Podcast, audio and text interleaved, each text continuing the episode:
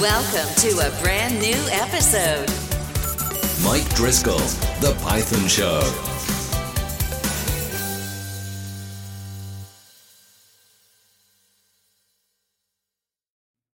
Hello, and welcome to the Python Show with Mike Driscoll.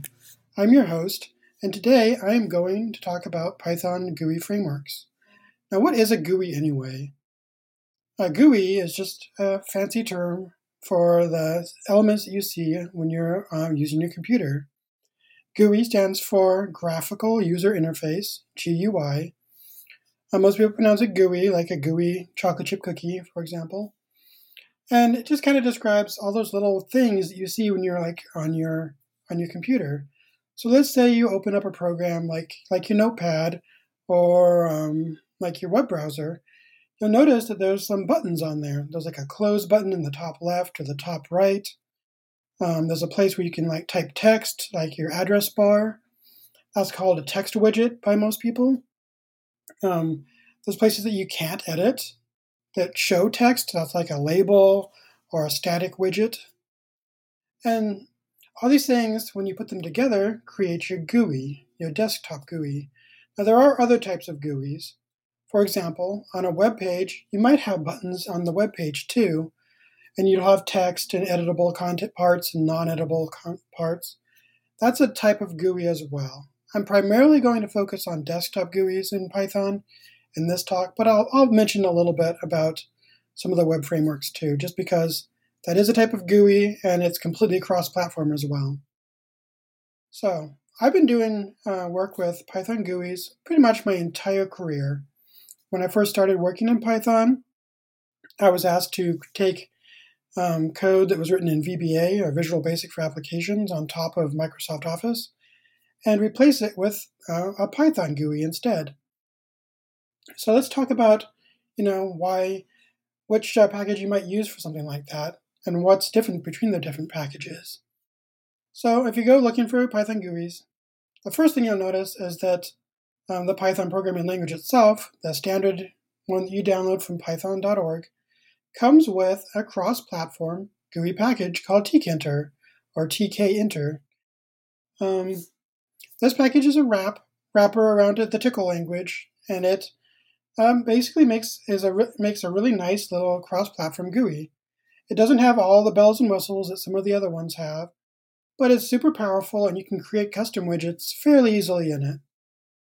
Um, one thing that I've noticed with tkinter is that, you know, if you're on Linux and you have Python pre-installed, because tkinter tends to be a larger uh, package in Python or a larger library, it's not always included with the system Python, which is the one that's pre-installed with your operating system. So, you know, if you try to import it on Linux using the system Python, you're probably going to get an import error. I've also seen that on Mac when Mac was still distributing Python uh, on their OS. But uh, that's easy to fix. You can install it yourself if you want to, or you can just download a newer Python and install it side by side with the system Python, and it should include the tkinter package. Now, the problem with tkinter, in a lot of people's opinion, is that it looks kind of dated. Some even call it kind of an ugly uh, system. But for a beginner, and for most people in general, unless you're trying to make something look really really, really nice or really like modern, um, tkinter works just fine. And for internal tools, there's really there's really nothing wrong with it. It has an open license. It's easy to use. It comes with Python. Um, really, my my beef with it is that the documentation isn't that great, and you kind of have to search a lot to figure things out. But you'll find that that's probably true of most um, GUI platforms on in Python. So Anyway, the reason I didn't end up using tkinter is because tkinter didn't have all the widgets that I needed. Now, a widget is those things that I was just talking about that make up the GUI on your machine. So, like a button is a widget, or a text control is a widget. Um, I needed like a list control or a spreadsheet type widgets, and tkinter just didn't have those at the time. So I looked at some other packages. Uh, WX Python or Wix Python is a good alternative that, that its claim to fame is that it actually wraps um, the standard widgets on each platform. So it's actually using the real widgets that you would use if you were actually developing for Mac OS or Windows OS or Linux OS. So it might wrap the GTK widgets on Linux, and it might wrap WinForms on Windows or whatever the standard is now on Windows. And, you know, for a long time, Cocoa was the standard on, on Mac, so it would wrap those. And of course, WX Python also had its own custom widgets that you could create or use some of the ones that are included with it. One of the things for me when I found WX Python is first, it looked like a Windows app, which is what I needed. Secondly, it had a demo, which was a cool little application that was included with it that would show you how to use the code in WX Python to create different things. So the demo would demonstrate, you know, all, all the hundreds of different widgets that come with WX Python, and it included the code. And not only did it include the code that created the demo, but you could actually edit the code in the demo and reload those demos for, uh, individually and see how the how the code changed, and then revert back to the original demo if you needed to. Just made it just made a nice little sandbox to play around in and learn how to use the the GUI package. Um, that's the one I ended up choosing and using because it has all the widgets that I needed, but it also looked right to me. The other tool at the time that I could have gone with was PyQt or PyQt. This uh, library is made by Riverside Compute. Uh, Bank, I think it's Riverbank Computing. I'm not sure of the name. I'm pretty sure it's Riverbank. Anyway, they basically wrapped uh, the Qt framework, which is a C++ framework, that is also cross-platform and attempts to emulate native widgets. So it doesn't actually wrap the native widgets, it just looks like they're native. So they may perform a little bit differently than how a user would expect them to, but they're so close most users probably won't notice. Um, I should mention that uh, also is a wrapper around a C++ library too. So basically you have tkinter, which wraps a tcl, then you have WX Python and PyQt, which both wrap separate uh, cross-platform C++ libraries. And other than that, um, they're all they're all pretty good. PyQt, I think its main thing that people like about it is that it has a what you see is what you get editor, kind of like uh, Visual Studio. So you can actually drag around and design your interface uh, in a UI and uh, then export what amounts to kind of a UI file. It's kind of an XML type file that then uh, the Python can take and read and regenerate your UI based on that. Kind of separates the concerns a little bit, and some people find that a really pleasant way to develop their, their GUIs. Now, the problem that I've always had with those what you see is what you get editors is that they end up adding a lot of boilerplate to your code, or they potentially can, and try, trying to get those things tweaked so they're just exactly where you want those widgets to be on screen using one of those tools can be a real pain. Um, I, re- I worked for a company where uh, mainly em- employed C++ developers, and they used Qt, the C++ library, to uh, create an embedded GUI platform or application on as their platform. And I got to see firsthand just how obnoxious using Qt Creator and Qt Designer could be for trying to get um, complex GUIs laid out. You try to get stuff to snap into their into their sizers, which basically control how a, how a screen will resize in a certain direction. And there's lots of little finicky things you had to play with to get it just right. Um, I don't know if it's easier to do it by hand or not, but that in WX Python, I did all of my coding by hand and layout by hand. Um, I should mention that WX Python technically has some tools that's supposed to emulate kind of a what you see is what you get type type thing, but they're not well maintained. So I don't I don't remember what they're called right now. But um, I think there's one called WX Glade. I think that was the the big one for a long time. They're nowhere near as full featured as what comes with PyQt and the Qt Designer. So if you really like that kind of thing, that that's probably where you'd want to go. However, the limiting thing in my mind for PyQt was that the license was kind of complex because they have a free license and a commercial license. And now I think they have an educational license as well, and it's just it's just confusing to me. I think the licenses have gotten a little bit nicer though. Uh, at PyCon I was talking to some people who use PyQt, and they said that it's it's a lot more straightforward than it was, you know, 10 years ago.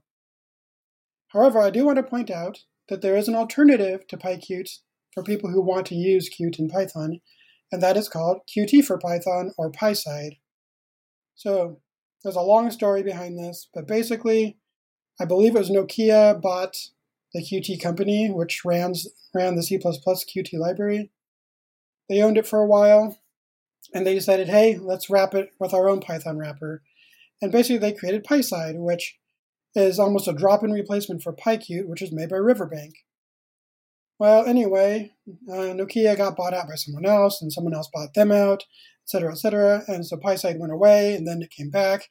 And right now, uh, the way the way the current incarnation is called Qt for Python, even though the import is like PySide 6, um, and it's all owned by the people who own Qt itself. So I believe Qt is now run by like the Qt company, and so they they maintain the C++ reference library. So people who want to use the C++ cross-platform stuff, they can use it um, if they want, or they can use uh, Qt for Python. I believe they also have a commercial license. I don't remember what it covers though. But anyway, it also works obviously with the, the Qt Creator and Qt Designer tooling as well because they're all made by the same people. Um, the main difference that I'm aware of currently is I believe PyQt um, supports mobile and Qt for Python does not, even though the underlying library, Qt or Qt, does support mobile. For some reason, that part has not been wrapped by the Qt for Python designers. Maybe that's changed. If it is, you know, drop it in the comments, and I apologize in advance if I got that wrong. Anyway, so that, that kind of gives you the nice sort of details. In my mind, the big three of the GUI frameworks are tkinter, WX Python, and PyQt, but there are some new contenders out there. Um, I want to say around five years ago, one of those new contenders came out, and it's called PySimple GUI. And PySimple GUI is basically a wrapper on top of tkinter, wxpython, PyQt, and there's a web framework that wraps around too. So you can basically uh, design a GUI, and then if you import um, a particular version of PySimple GUI, it'll change the widget set tool set. So let me back up. What does PySimple GUI do? So PySimple GUI um, basically makes it much simpler to get into writing GUIs for tkinter, WX Python, or PyQt. The way it does that is it abstracts away all the boilerplate code, and in fact, it, it abstracts away all the classes that you normally have to create if you wanted to create a GUI with WX Python or PyQt. In fact, it is very encouraged by the PySimple GUI community to write write your GUIs with function functional code rather than object-oriented code. So it's a little bit of a mind shift uh, to switch to PySimple GUI, but it does a pretty good job. Um, by default, if you uh, pip install PySimple GUI, you will get uh, the tkinter port. It fully supports tkinter and all of its w- widgets, which is super nice. I believe at most it's like 90%, maybe even 99% uh, supports of PyQt, and there's only a partial uh, port of WX Python. But basically, if you want to switch, you just change the import at the top of your file from, you know, import uh, PySimple GUI to import PySimple GUI uh, WX or import PySimple GUI Qt, and that, that's it. Now you can use the Qt widgets or the WX Python widgets instead of the tkinter widgets. Anyway, um, funny story. Uh, when I was writing my book, um, Image Processing with Python, um, that book is about the Pillow package, which you can use for working with images in Python. And I wanted to create a GUI for each chapter that would kind of implement all the different things I was learning um, about Pillow and just kind of give the user a way to easily apply filters and transformations and whatnot to their images and uh, also apply what they learned uh, in the chapter. And I wanted to do it in WX Python because that's the one I'm most familiar with. One of my readers, one of my early alpha or beta readers, was like, hey, you know, you could write this in PySimple GUI and it would cut down the number of lines of code by half or more. And I was like, really? So I went and checked it out, and I did try it, and they were right. I could, I could write the same GUI with PySimple GUI in half as many lines, which made explaining the GUI in a book format much, much easier. So I switched, and now I use PySimple GUI in my in my book because of that. Um, it works really well. I highly recommend checking it out. And if you look at like number of downloads uh, per month, I think it actually tops out the other three that I used to think of as the top three. And they're certainly the ones most people think of first, probably, but maybe not so much now that PySimple GUI has gotten so popular. Um, there are still other toolkits out there. Um, when PySimple GUI came out, it was competing with EasyGUI, which is basically a lightweight layer on top of tkinter to just like create dialogues, basically. Um, I believe Al Sweigart is one of the developers for EasyGUI. He helped he helps uh, maintain that particular one, and he is the writer behind uh, automating the boring stuff with Python. Super cool guy, neat package, but it's nowhere near as full featured as PySimple GUI. And I believe there's another one. Um, I don't remember what it's called, but there's actually like an abstraction, uh, simple GUI for Qt as well that basically copies the API of PySimple GUI, but it only works with the Qt library. Definitely something worth looking at, but if you want the flexibility of being able to switch between three different backends, PySimple GUI is probably still the one you'd want to go with. Um, I recently came across another one called uh, Custom Tkinter, which basically makes Tkinter look more modern. It kind of adds um, the material design to Tkinter. Kind of a neat, neat way to make your Tkinter apps look more modern anyway. I don't think it really does much more than that, but it's it's a neat little plugin. Um, if you want to go like completely different, um, GUI is a good one to go with. That way, that one like draws all of its widgets itself, kind of like PyQt, but it doesn't try to look native. It just kind of does its own thing, and it looks really powerful. They have a really neat demo.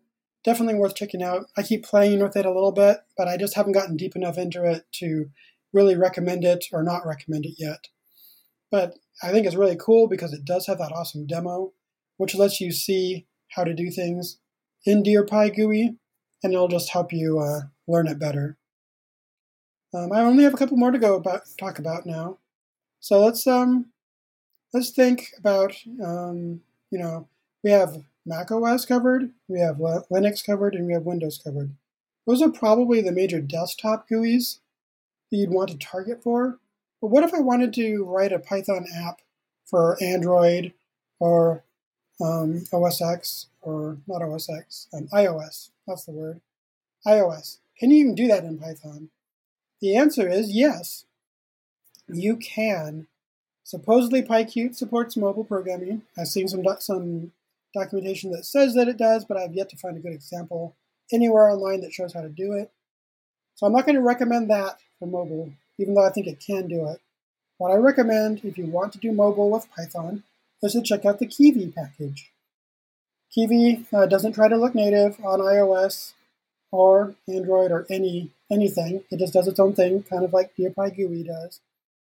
But it does it really well, and it has plenty of widgets, and it, it has lots of um, additional um, plugins you can add to it. So it also has like a material design plugin.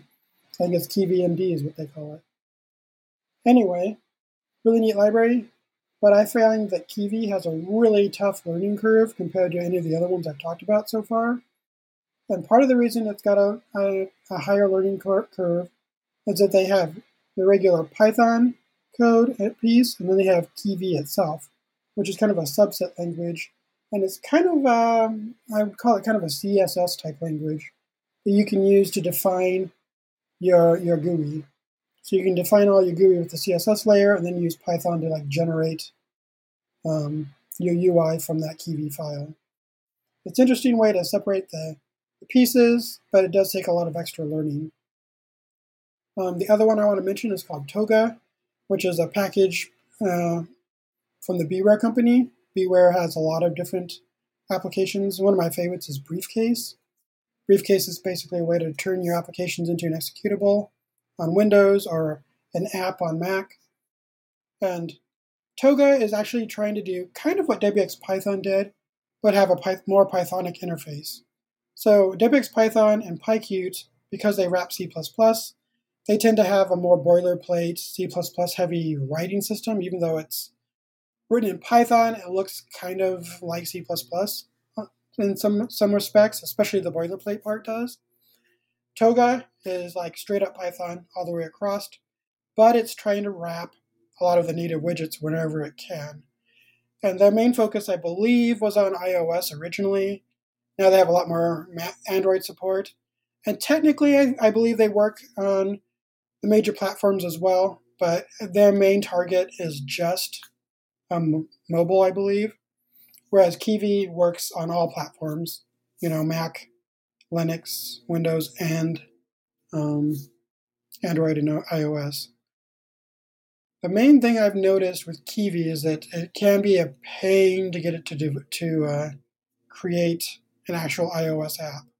So I wrote an article for Real Python, and I was able to get Kivy working on a Linux machine, and I could generate the Android builds without too much problem. It was a little bit painful, but not not terrible. But when I tried to get that iOS app to build, that same code to build as an iOS app on my MacBook, I could never get it to build, and no one could. Ha- no one was around to help. Their their team their uh, team is not was not helpful at that time to me, and so I just couldn't get it to work. So something to keep in mind. Cool library. I really I really do like Kivy, but it is really hard. Uh, in the up and comer category, I would uh, now include uh, textual. So textual um, is a TUI, or a some people call it a text-based user interface. It's a GUI for your terminal, basically. And so you can actually add buttons, scrollable widgets, um, lots of labels, and and other little cool cool tools in your app, and it makes it really easy. It's so much nicer than Curses is. Curses is a, another type of TUI that you can create uh, within Python, and I believe there's even a curses library in Python, but I don't remember if it does the UI part or just the backend part. Regardless, if you install Textual, uh, it does a really awesome job.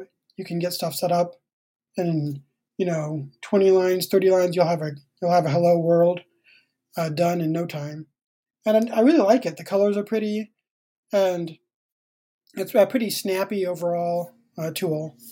Definitely something something worth looking at. All right, so I did promise I'd mention um, some of the web frameworks out there. There are some like Electron type um, Python packages. One of them that I've seen is something called Nice GUI. I wouldn't call it exactly Electron. I believe it's actually based on uh, Fast API. But you can use this tool, Nice GUI, to create a pretty nice looking GUI that works cross platform, but it's basically web pages underneath. And it's served up using Fast API. And there are some other tools out there too um, that you can use as a kind of a electron type app, or at least um, that sort of thing. I believe one of them is called Flexx, for example, and they just let you, you know, write your UI using HTML and Python, and then deploy it as an application for your desktop. Those are worth looking at. They don't look native, but I mean, Slack doesn't look native, and a lot of people like Slack and there are other, you know, electron based apps that people really like that are complete resource hogs. So, anyway, I definitely recommend checking out those different ones. They're super cool, lots of neat tech there. And, you know, I'm just kind of a, a GUI nerd when it comes to Python. I like playing with them and trying them out. Um, anyway, I hope you've enjoyed this talk. And if you happen to find any other GUIs that I forgot to mention, go ahead and mention them to me in the comments or send me an email. I'd love to hear about them, and maybe I can talk about them in one of my future episodes. Anyway, thanks so much for joining me on The Python Show.